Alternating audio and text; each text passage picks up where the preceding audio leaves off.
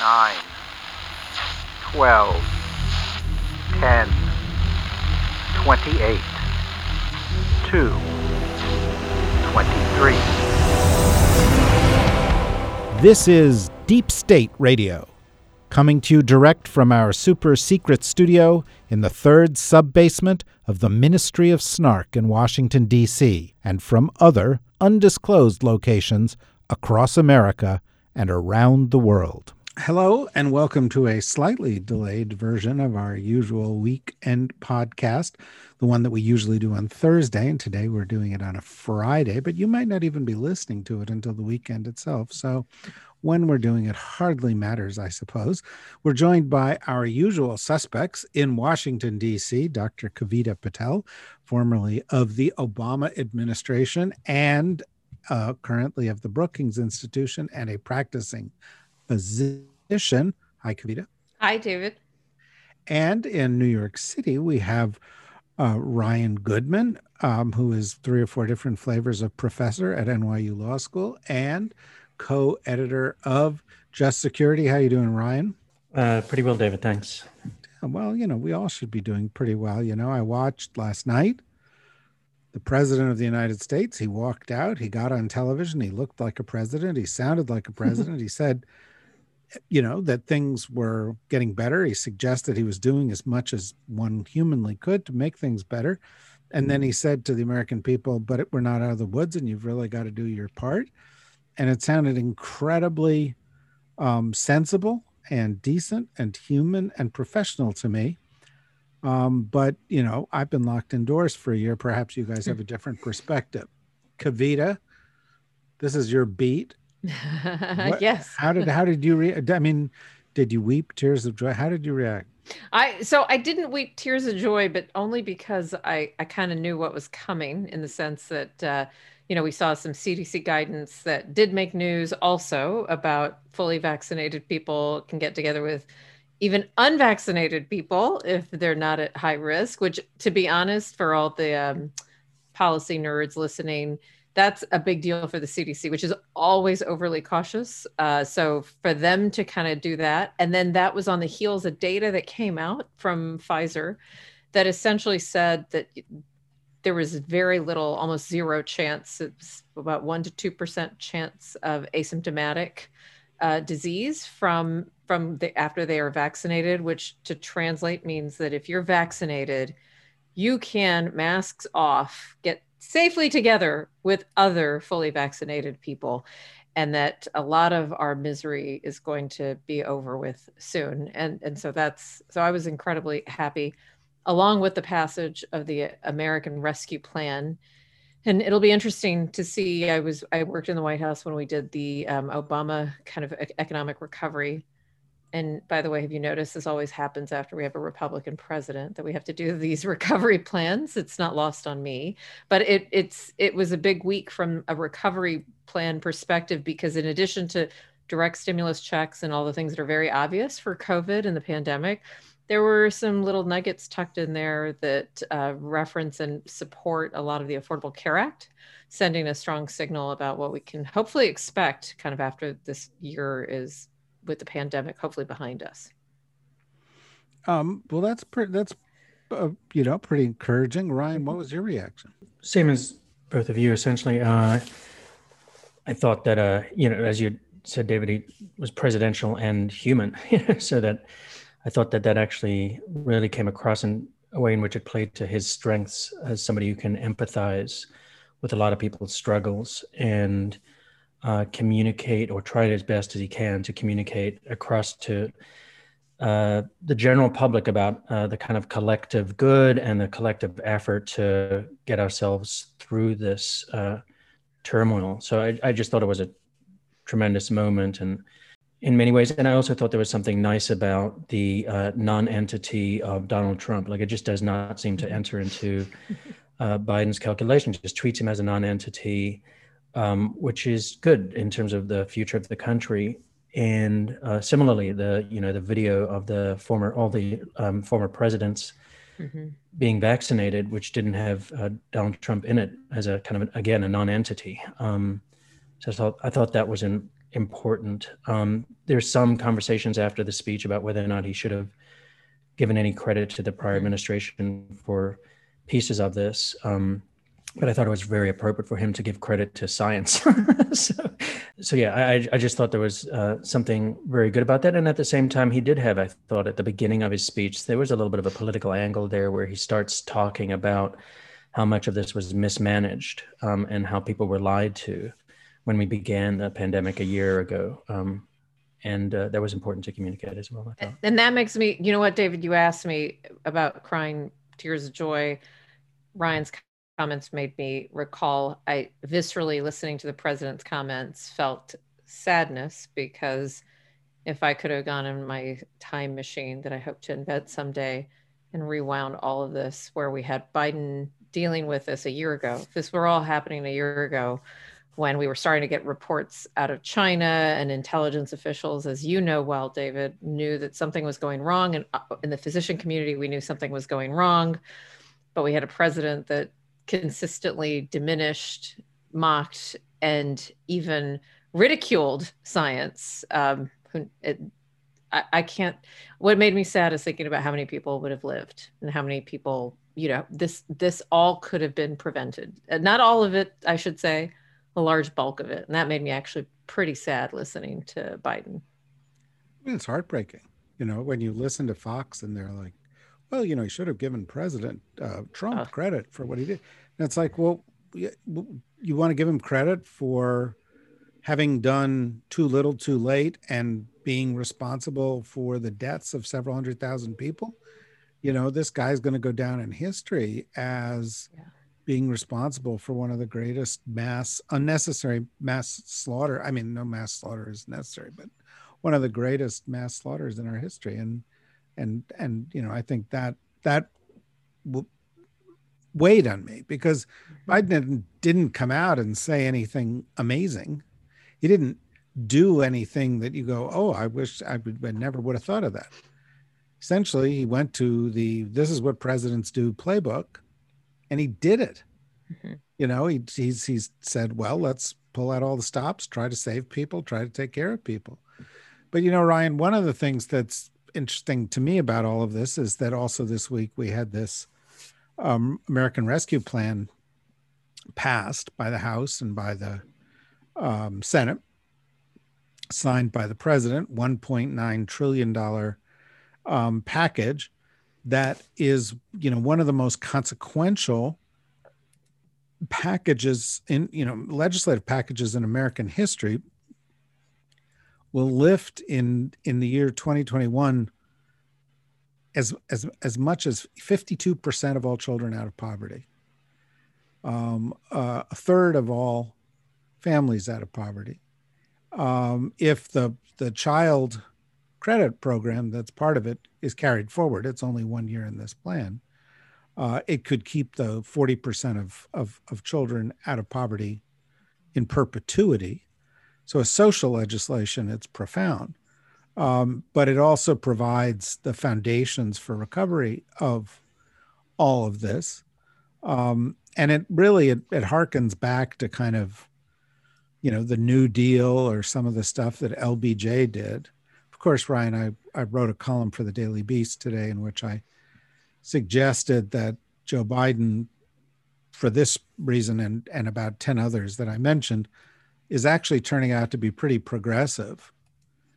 And needless to say, I got absolutely slaughtered on Twitter by Bernie Bro, who were like, well, how dare you call him a progressive, you know, because we haven't done this yet, or he hasn't done this perfectly. Um, and uh, again, you know, Biden, I think, is just sort of confounding everybody because he's he's listening to the whole party. You know, he's listening to Elizabeth Warren. He, you know, I mean, uh, you know, in in an area where you guys, I think, are going to come in. Uh, you know, the the legal community is going to be very interested. I think uh, he's appointing some very aggressive Elizabeth Warren uh, associated people in, uh, to look at uh, um, big tech, antitrust, and big tech. Tim Wu, yeah, that yeah. was that's a, I, I feel like that kind of slipped in under a little bit of under the radar with all the kind of stuff coming out this week but adding someone like a Tim Wu to the National Economic Council, you know, just uh, one floor kind of above the president. That's a big deal. Yeah, I mean it's I mean and you can, you know, the most pro-union president probably since Roosevelt. You know, the the the the, the more green initiatives so far and the next big thing is green infrastructure. Um, the most diverse administration in history looking at a bunch of other issues more more uh, gender the only gender balanced administration in history it's it's kind of amazing to me um, but you probably anticipated all of this ryan and knew this is how it was going to happen That's right. That's right. Um, no, I, I think there's a lot right about what you say, and I, you know, I wonder if some of this will be replicated in some respects by uh, Garland um, at the Justice Department, just in terms of that as a microcosm of this. Somebody who you might paint as more of a moderate or a centrist, but because of that uh, platform, has the ability to really push through working with a team and a diverse team uh, push through more progressive uh, parts of the agenda. And um, I, you know, I think that's another, you know, news development from the week or something that's now over the sheer, uh, over the near term horizon, how Garland will operate in the Justice Department now that he's there. Yeah, I mean, do do you anticipate that this great team of people in the supporting cast, Lisa Monaco, Vanita Gupta, and so forth, um, are going to make it through. I, I, noticed Vanita Gupta was having a kind of a Ugh, rough was, time. Yeah, that was rough. Yeah, I, I, I can't imagine Lisa Monaco getting um, held up. She as doesn't have like a Twitter profile. she um, is very much, in some sense, uh, understood as a center centrist. Mm-hmm. Um, has worked on key national security issues through her career and at an extraordinarily successful level. I'm sure she'll generate a lot of support. So I think she'll be in place. I do not know, um, you know, what the future holds for other people being in place, um, because well, they're, gotta, they are trying gotta, to pick off some people. If there is a message here, Kavita, it is that Indian women yeah. should never tweet. you I, know, you now yeah. know. You asked me weeks ago, Kavita, are you going to go into the white? Well, it's very obvious what that answer is, by the way. But yes, because you've uh, tweeted. Uh, Have you mean tweeted? I, I mean, haven't. So I'm going to be honest with you. I agree completely. By the way, I think Neera was the um, confirmation sacrament. We know every administration has. Well, let's say the Trump administration's been outlier in so many respects. Most administrations have had kind of the nominee that goes down, and there's almost kind of a political calculus. No matter what people tell you, they'll go down.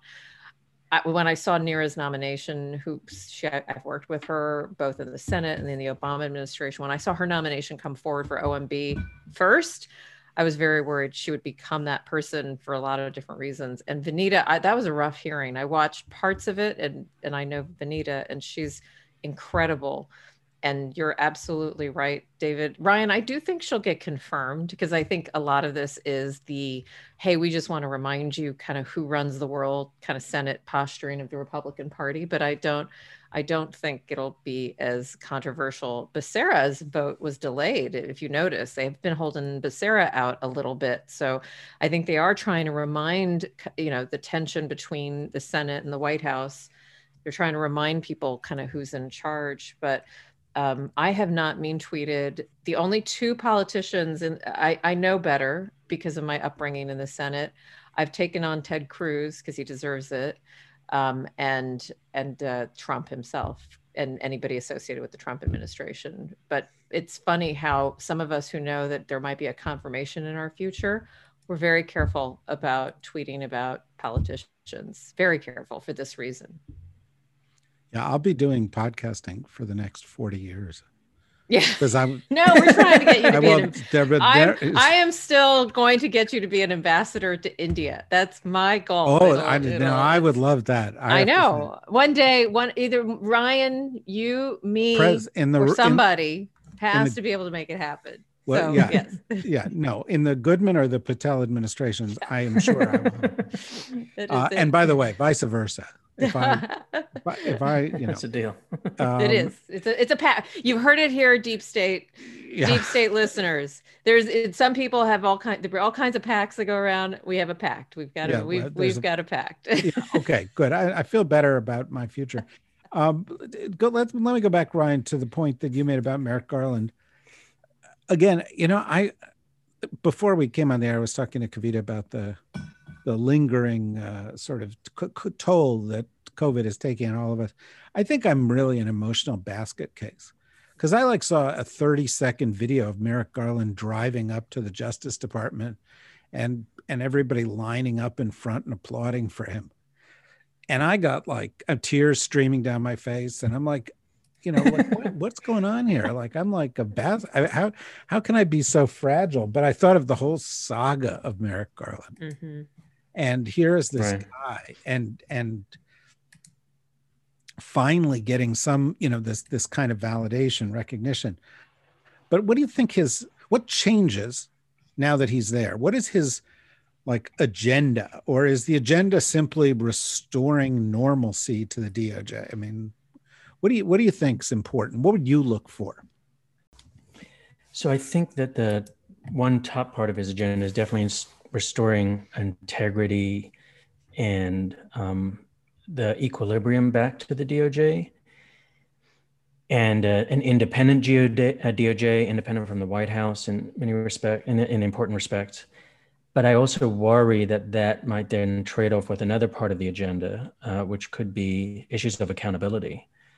Um, so, you know, he will be inheriting, I imagine, many choice, many uh, decisions that have to be made about Trump and Trump associated um, cases. And I just think of it like he's going to have binders full of perps, perpetrators to consider maybe over this particular weekend. So we have the Associated Press recently reported that the DOJ has been essentially holding a case involving Rudy Giuliani with respect to whether or not he was an unregistered foreign agent of Ukrainian interests for Garland to have to make that call. Um, second one, individual number one in the Michael Cohen case was Donald Trump. I can imagine that is being held for the uh, confirmed attorney general to make a decision. Um, Roger Stone, the New York Times reported that it, there has been quote unquote debates going on within the Department of Justice as to whether or not to invo- uh, uh, open a full investigation on Roger Stone for January 6th. I can imagine those debates will be settled by the confirmed attorney general. So I think those are two parts of the agenda. Um, and then another one um, that I think will cast a very different path from the last four years is racial justice issues um, at the Justice Department. Maybe starting first with um, sheer personnel issues. So just one statistic that I thought was is an important one from November of 2020. White males made up 79 of the 93 U.S. attorneys' offices. Wow. 79 of 93. So you could start from just there. Um, Wow. and then um, obviously other really important racial justice issues, both in terms of what the Department of Justice can do on its own terms. And then I've thought about other ways in which maybe an attorney general could uh, support certain kinds of legislation um, that can't be done from the Ju- Justice Department alone. And I think that has to be an important part of his agenda. Yeah, if white males make up 79 of 93 slots, uh, gender justice is as important in there as, as racial Right, justice. I right. would Can I, to- David, can I ask Ryan about what you kind of, how, I was curious, you didn't mention it, but I, I feel like it's underlying it, the voting rights, the executive order and what's unfolding in front of the Supreme Court. And if you're Merrick Garland coming into that, what are you trying to think about in terms of levers you can push? Because I, I, it, the more we come kind of through COVID, the more I've become hyper aware. David, you, you've tweeted or and written about it both. Ryan, you did that lovely like voting kind of piece. I feel like that's going to be our next kind of pandemic. Is this assault on voting rights? What what does the DOJ get to do there?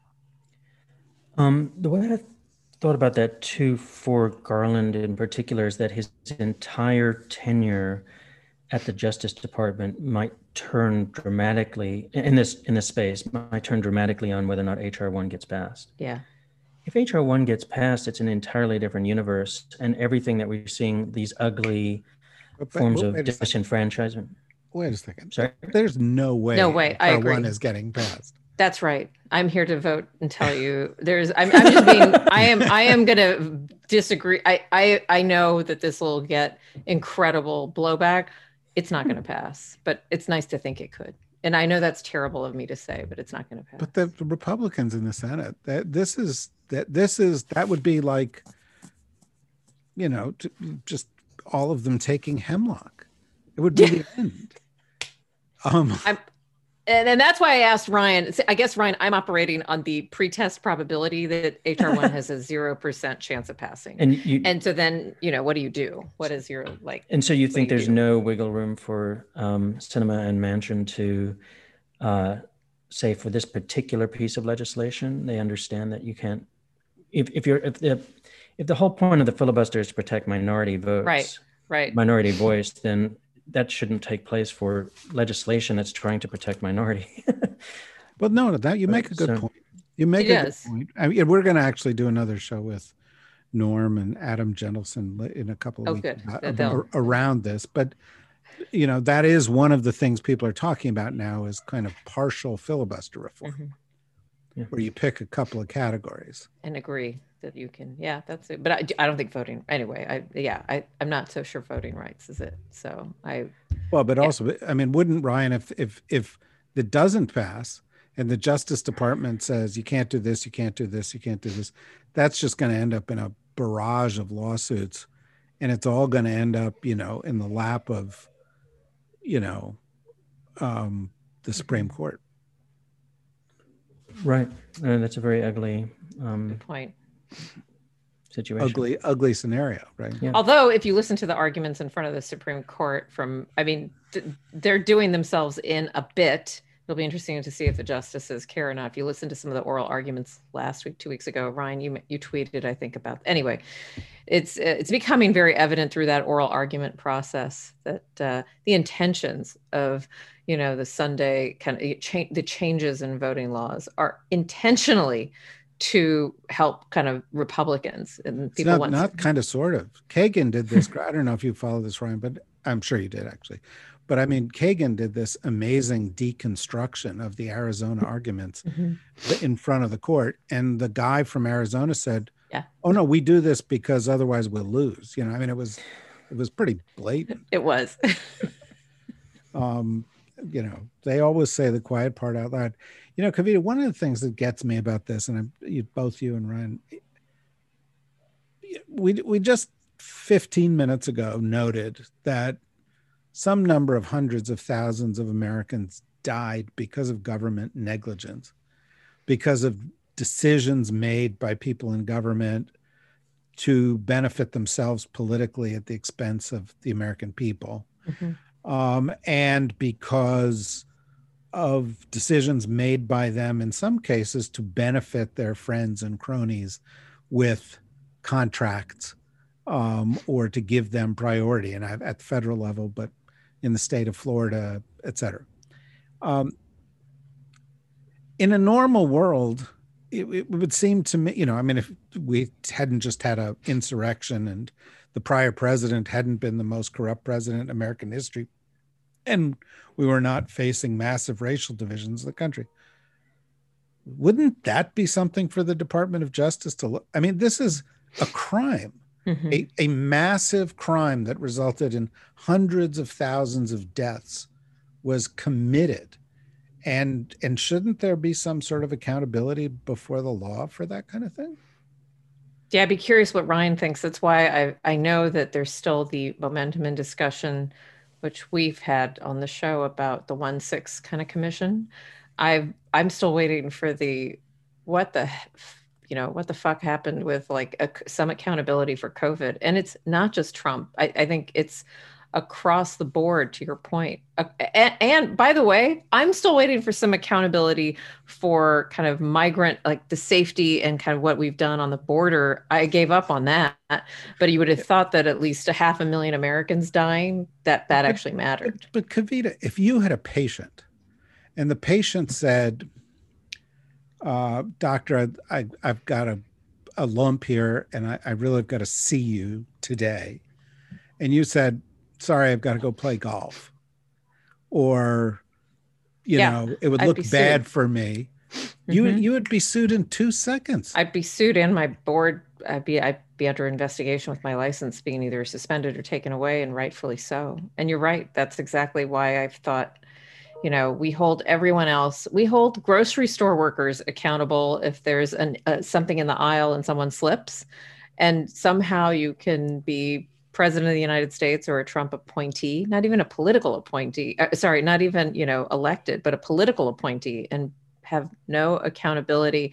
And even uglier, it's kind of the revolving door of DC. We haven't talked about it on the show, but David, I- will tell you the Trump people are getting jobs. They're not getting high glamorous, you know, high profile Airbnb and Uber jobs. They're getting well paid lobbyist jobs and starting, you know, come lobby with us.com and getting clients. So the door continues unless somebody can put a wedge in it and i'm you know i'm looking to ryan as our legal expert who's going to do that when and how and they feel like nobody wants Well, to Ryan, why is it that all you legal experts don't care about all the people who died of COVID?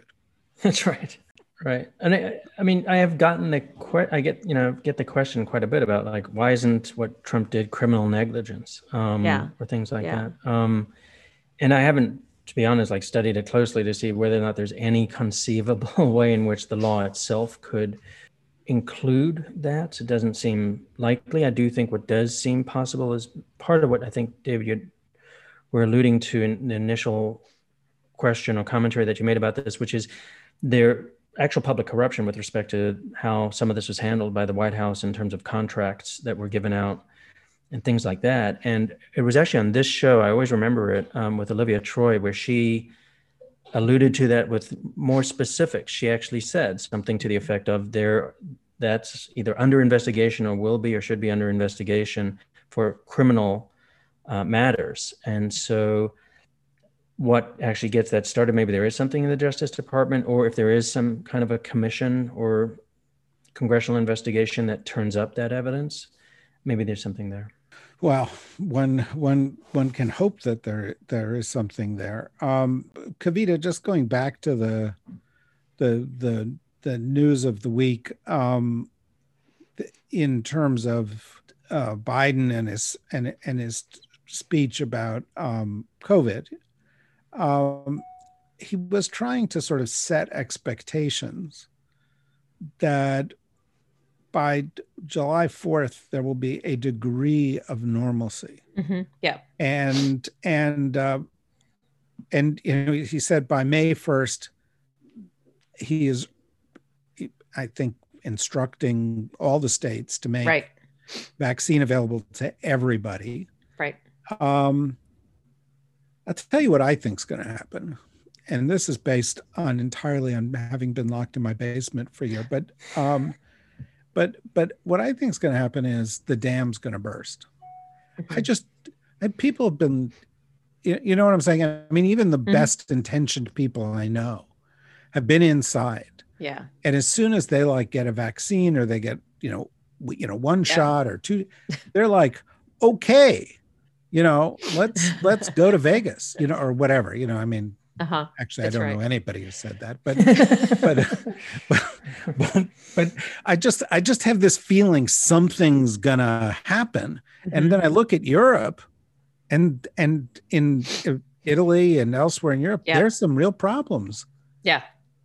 Oh, you're absolutely. That's why I think we're going to have, I don't know what you want to call it, a fourth surge or an increase in cases. We're going to have it. And it's because of what you described.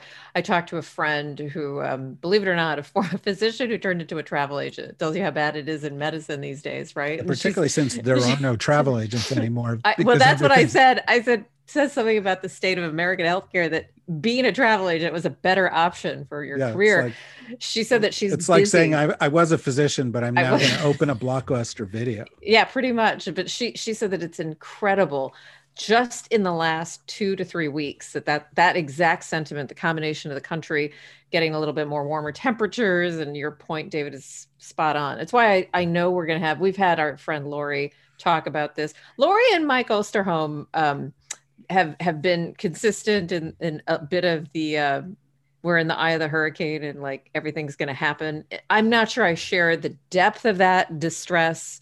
And I know that that's, uh, we rarely like to disagree with each other, but I do disagree. I think the dam is going to burst. The impact of that dam bursting will not be as bad as what we have seen previously, but it's going to feel like a bit of a slap because people are going to die in cases and we're going to have this and we're going to have uh, more and more people vaccinated who are like look i can't sorry i can't do any more of this. And i think that biden was being conservative. Just so you know i do think that small gatherings people kind of going and traveling and hanging out that's happening now. It's going to happen well in advance of july 4th i think by july 4th we might see the cdc actually put guidance out on that but we'll be doing including myself.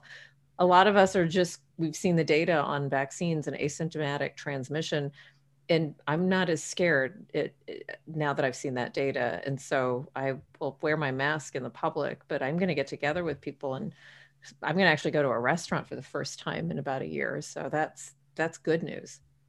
Can I ask you um, just to follow up to that? Um, so maybe that answers the question that i've had about the new cdc guidance. Mm-hmm. So I thought of the CDC guidance as trying to strike a certain kind of a balance. And the balance is they're trying to incentivize more people to get the vaccine. And the way you incentivize more people to get the vaccine is by telling them that they can do things after right. they get it. and the and and yep. the and the and if you were basing it just on the science, you might actually say, I wouldn't do all of those things right. um, because sure. they actually mm-hmm. are risky. Yes, you aren't going to be, we're not encouraging you to go to things that could become super spreader events, but we are right. actually saying that you can go and do things that might be actually might spread um, right. the disease. And I just, I, I just worry about that. In some sense, that's not, some sense they have been uh, honest because they sometimes say, look, we're saying this in order to encourage people to get vaccinated. But thinking of it a different way, like with respect to um, HIV mm-hmm. um, and STDs, you know, the answer was always, you know, the safest form of sex is abstinence. Mm-hmm. Right. Um, so it's a difficult public health question what you want to communicate to people. But here it's only a question of like, in an ideal world, it would actually be abstinence for the next two months and then we're all safe. That's right. Yeah. I think you're acknowledging that what the CDC tried to do is you're right. They did try to strike a balance. I'm not so sure, having worked in the government um, and watched the CDC operate, I'm not so sure they were as uh, strategic as you might want to suggest that, you know, this message will get more people to get vaccinated. But I do think that this was taking science um, at least seven studies that were kind of what I'll call preliminary or sub studies or non US based studies uh, and some US based studies that show this degree of asymptomatic transmission is very low, not zero. But Ryan, to your point, what I think they're trying to communicate is that we're going to have to, as a country, manage some risk. It's it's not going to be zero. There is not there is to your point. The only way to kind of have a quote zero percent risk is to not leave your basement for not just two more months, but you know X more months. And so they they acknowledge through this guidance, which is why a lot of people came down harsh on the CDC. I actually think for the CDC, this was incredibly um, bold because of exactly what you said. And, and I do think more Americans, and I'll say this just very briefly if I reflect on what we have not done well, including myself, it's communicating these complex public health and science issues. We tried so hard to adhere to the studies and the data that we fail to acknowledge your point exactly um, and I was taking care of patients when it was still called GRID, kind of gay related infectious disease. And we tried so hard to say, well, you, you just can't have sex. You can't have MSM sex.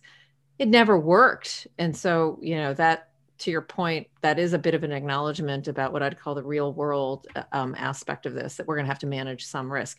Where I was disappointed is that they should have taken that a step further and acknowledged that people are traveling. And even if the recommendation is please don't travel, if you are going to travel, here's how to stay safe. And that probably would have been a bit more helpful. I have to say, that's just not possible that you were practicing medicine when I was. was I, I wasn't practicing. I was a medical. Student. What were you student. like eight? I was no. I was a medical kit student. in your house.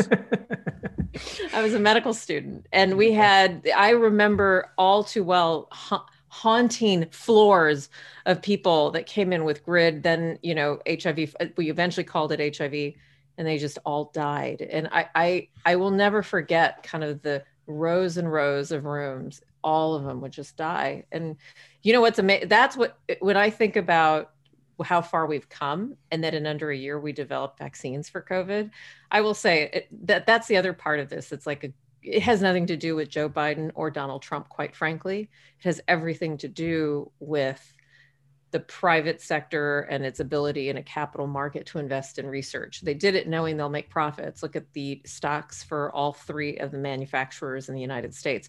They did not get hurt by this, they got helped. But it is not lost on me how much um, science plus some money. Well, the other the other side of it is is that we had decades of yes um, research um, movies and films about the horrible tragedy of AIDS yeah it was true. it was this great torturous thing. Yeah. And more more people have died in the past year of covid than, than died of, aids in 30 years. Which is why i'm yeah. looking for accountability getting back to ryan's getting back to why I, I i want one day to have a lawsuit you know every doctor in the united states versus donald donald trump. Maybe that's how maybe maybe the civil suit route is what we'll have to do. This we'll is see. your way to make some money ryan I just want you to there we go. Right. put together that lawsuit with all those people who can pay. I think there's a real opportunity. Yeah. uh, can make another pact. Uh, at, let, let, me ask one other small question to Kavita on this, and then we'll go back to something else. But last night I watched um, Rochelle Walensky after the the speech of Biden. She was on CNN she did a little thing with uh, Anderson Cooper. She did exactly what you were talking about. She took these complicated issues and explained, you know, why it was okay. I don't know. There was some question from Sanjay Gupta or something like this about why is it okay to, um, uh, I forget what it was, go to school or something, and not okay to fly in a plane, right. or, but something like that. Yeah. And she broke it down and and and I thought she was great. I don't know. Do you think the new CDC is performing better? I mean, just having her as a leader, and she has such great respect. Ironically, kind of from the HIV community, because that's been her area of research at, at, in Boston. Uh, she has incredible respect. There's still a lot of work to be done, I think, across all the agencies. To Ryan's point, the career staff have been either decimated or their morale has been struck. So she's definitely doing as good of a job and I think as a public face of the CDC, she's incredible. I, I do know that there's a lot of work still to be done at the CDC. You led David by talking about these kind of private contracts and data. That has to do um, with just the fact that there's been no investment for several administrations on data infrastructure. So I hope coming out of this that public health, uh, vis-a-vis people like Rochelle Walensky and and others, gets a, a, kind of a renaissance where it's appreciated. And and you're, but I do think, just in all fairness, even Fauci suffered from this very complex you, you recall this complex conversations about risk and i don't know and masks and and and we we didn't do as you know, I give us like a C plus on communicating some of these concepts. He, he got off on the wrong foot. Let's just, you know, I mean, he said some right. things that he shouldn't have said. Right. Right. That's that's he, that that's just the, the and and the medical establishment, including myself, didn't want to. You know, you for somebody who's literally literally written the textbook. I've got it somewhere behind me literally written the textbook on medicine. It's very interesting kind of calling um, calling things to question right? We're trained as doctors to respect hierarchy and authority. And it's been very interesting to reflect on what probably we should have questioned a lot earlier. So having heard all this ryan are you going to handle your family differently? Are kids you know going to go to are you going to go on vacation? No um, so two things are one is you see, I still think that the CDC guidance is managing risks, and so I actually personally think for an individual determination, I'm more risk averse than that. So I'm willing to make different trade offs. Um, mm-hmm. So so um, and then also just one other point, and I'm also advised and counseled by my spouse, who's trained in infectious disease and worked as a fellow um, for uh, Rochelle uh, Walensky at Harvard uh, uh, MGH. And when we heard of the appointment of uh, Dr. Walensky, we're absolutely thrilled. She is a brilliant human being.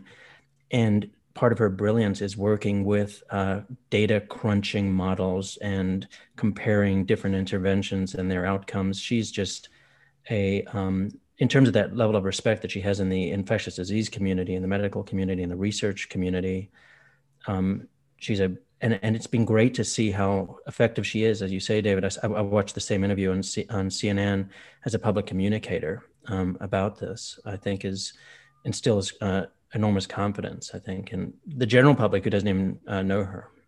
Well, I thought, you know, like Sanjay Gupta thought, oh, I got her, you know. Yes. And and I'm gonna here's this choice that Right. you know, and she just said, no, this is you know, in this circumstance, here's what the data says. In that circumstance, here's what the data says. We're going to follow the data. There's too many people traveling this weekend. We're not going to, you know, that creates upticks. You know, we'll follow that later. And I was like, man, you know, she there was a level of granularity there that allowed her to be, you know, sort of honest and not seem to be equivocating and Mhm. you know i mean you know again it, you know it's interesting but it comes to the end of the day on this thing I, I hate to go back and i and i still don't get a royalty on this but the the thing that is a problem with pandemics is infodemics you know the thing that's a Mhm. problem is that there is this layer of panic misunderstanding lies you know et cetera that put people at risk and we had a president who lied last time who made the people around him lie um, or who suppressed information and who promoted uh, disinformation. And last night we had a president who came out and he said, "Here's where we are. Here's what we're doing. Here's what the problem is." We had a head of the CDC who said, "Throw me your questions. I'll try to answer them as best as I can." And all of a sudden, you found that the best antidote, or the the the the, the best, you know, sort of um, uh, uh, step you can take in the face of a pandemic is to tell the truth. What a concept. Well, you know, it sounds like a bold concept, but it's actually the opposite of what they did the last time. Mhm. Um, so, you know, it, it does lead to one question. I know it's the question on Ryan's mind. Um, Kavita, you said you're going to a restaurant. What kind of restaurant?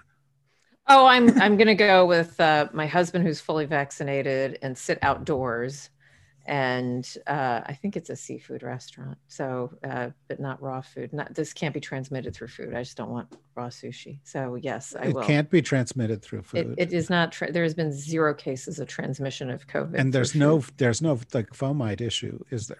No, I think there was one report um, that I now people are kind of questioning, but no, there has been, just to go back to data, there has been zero cases from transmission of a fomite. So again, that's an area where remember that was all stuff that was done in kind of a lab setting and that then pr- that then triggered an incredible number of us to all you know put like our cardboard boxes in garages for 24 or 48 hours et cetera and handle groceries with gloves so you know i you know that's uh anyway yes i'll be going to a restaurant no, no, we're we're we're we're we're glad to hear it. Well, you know, it's the weekend, and uh, I have to say, we guys have been doing this for a while, and there have been a lot of weeks that have been absolutely brutal, and there's a lot of troubling stuff going on, obviously, still. But this was a week that sort of ended on a higher note Mhm. um, with you know an administration that seemed to have its act together, seems to be getting its team together, seems to be moving in the right direction. Even the Democrats, even feckless Democrats of you know I'm a card carrying feckless Democrat, um, managed to get a massive piece of legislation through the Congress, showed some courage in doing it, and now you know their next move is to do it again Mhm. next thing up is going to be a big thing. So I don't know. I, I, I, my last question for both of you is: Are you feeling a little better at the end of this week? Yeah, I'll, I'll, yes, absolutely. Yes. I, I, I can tell that we are actually going to have some degree of normalcy whether you want to say July 4th, I, I, would actually argue a little sooner just because I do think that vaccinations, we're seeing a bit of a flywheel kind of on the ground. We're now seeing enough supply that's coming despite how horribly hard it is still with these IT sites. We know and have been getting kind of projections for weeks of advanced supply. And I, I do think that this is going to unfold pretty quickly now. Yeah, and um, and and you're you're Mr. Pessimism. On our second podcast of the week, you know, in the first podcast, Ro- Rosa Brooks "Where's the thorny crown of entropy?" and Kori Schake wears the tiara of optimism. Ryan, on the second podcast, do you hold the thorny crown of entropy? Um, I'll just say um, I feel much better uh, at the end of this podcast than I did at the beginning, and I'm out very honestly because of um, Kavita's um, extraordinary expertise and uh, honesty about the the facts and the situation that we're in. So, to me, you know, I hope the listeners get the same benefit out of this in a certain sense of just how incredibly important and informative it is to have this exchange with you, Kavita. I, I really, it does actually uh, speak to me in different ways about uh, where we're headed. Um, Does your wife so, listen to the podcast? I know I'm going to have to. actually, it's very funny you say that. I was taking some notes of things I need to tell her right after we get off. tell her, tell her. To, did you say? I'm sorry, darling. Did you look at the footnotes in the current CDC guidance and see some of the studies about asymptomatic transmission? What do you think of that? Tell her. That's right. That's right. That's right. what do you think of fomites with the new variant? No. Exactly. exactly. She's going to be like, "Wait a minute, Ryan." Right, right the, so, the so yeah, dinner table conversation at the. That's right. wow, must be fantastic. Um, all right, I uh, I feel better too, thanks to uh, you, Kavita. Also, thanks to you, Ryan. I I I like the idea of a functioning Department of Justice. Uh, and I'd like to talk a little bit more about that as over the next week or two, um, as we sort of see them uh, move into action. Um, uh, so uh, let's let's let's do that. You know, we also had some interesting developments. Um, Jane Mayer had an excellent story in the New Yorker today about Cyrus Vance, the Manhattan oh, yeah. District Attorney, and that he's actually going to step down at the end of the year. Uh, so it means, in all likelihood, it's going to be somebody else who's going to have to pick up the ball on the Trump cases, um, and we'll have to see have to see where that all leads. Um, in any event, we'll do that in the future. For those of you who are interested in what we're doing in the future, go to the DSR network. Um, and while you're at the DSR network, because we made you feel good, go to the membership thing and sign up for good. Like it's like a latte a month. Mm-hmm. You know, you can skip a latte a month and then you can provide a little money. And then that enables us to, um, you know, do all these different kinds of podcasts and things of which we're doing four or five a week and we've got some good ones coming next week. So the DSRnetwork.com. Thank you, Ryan. Thank you, Kavita. And, uh, you know, stay healthy, everybody. Uh, bye bye.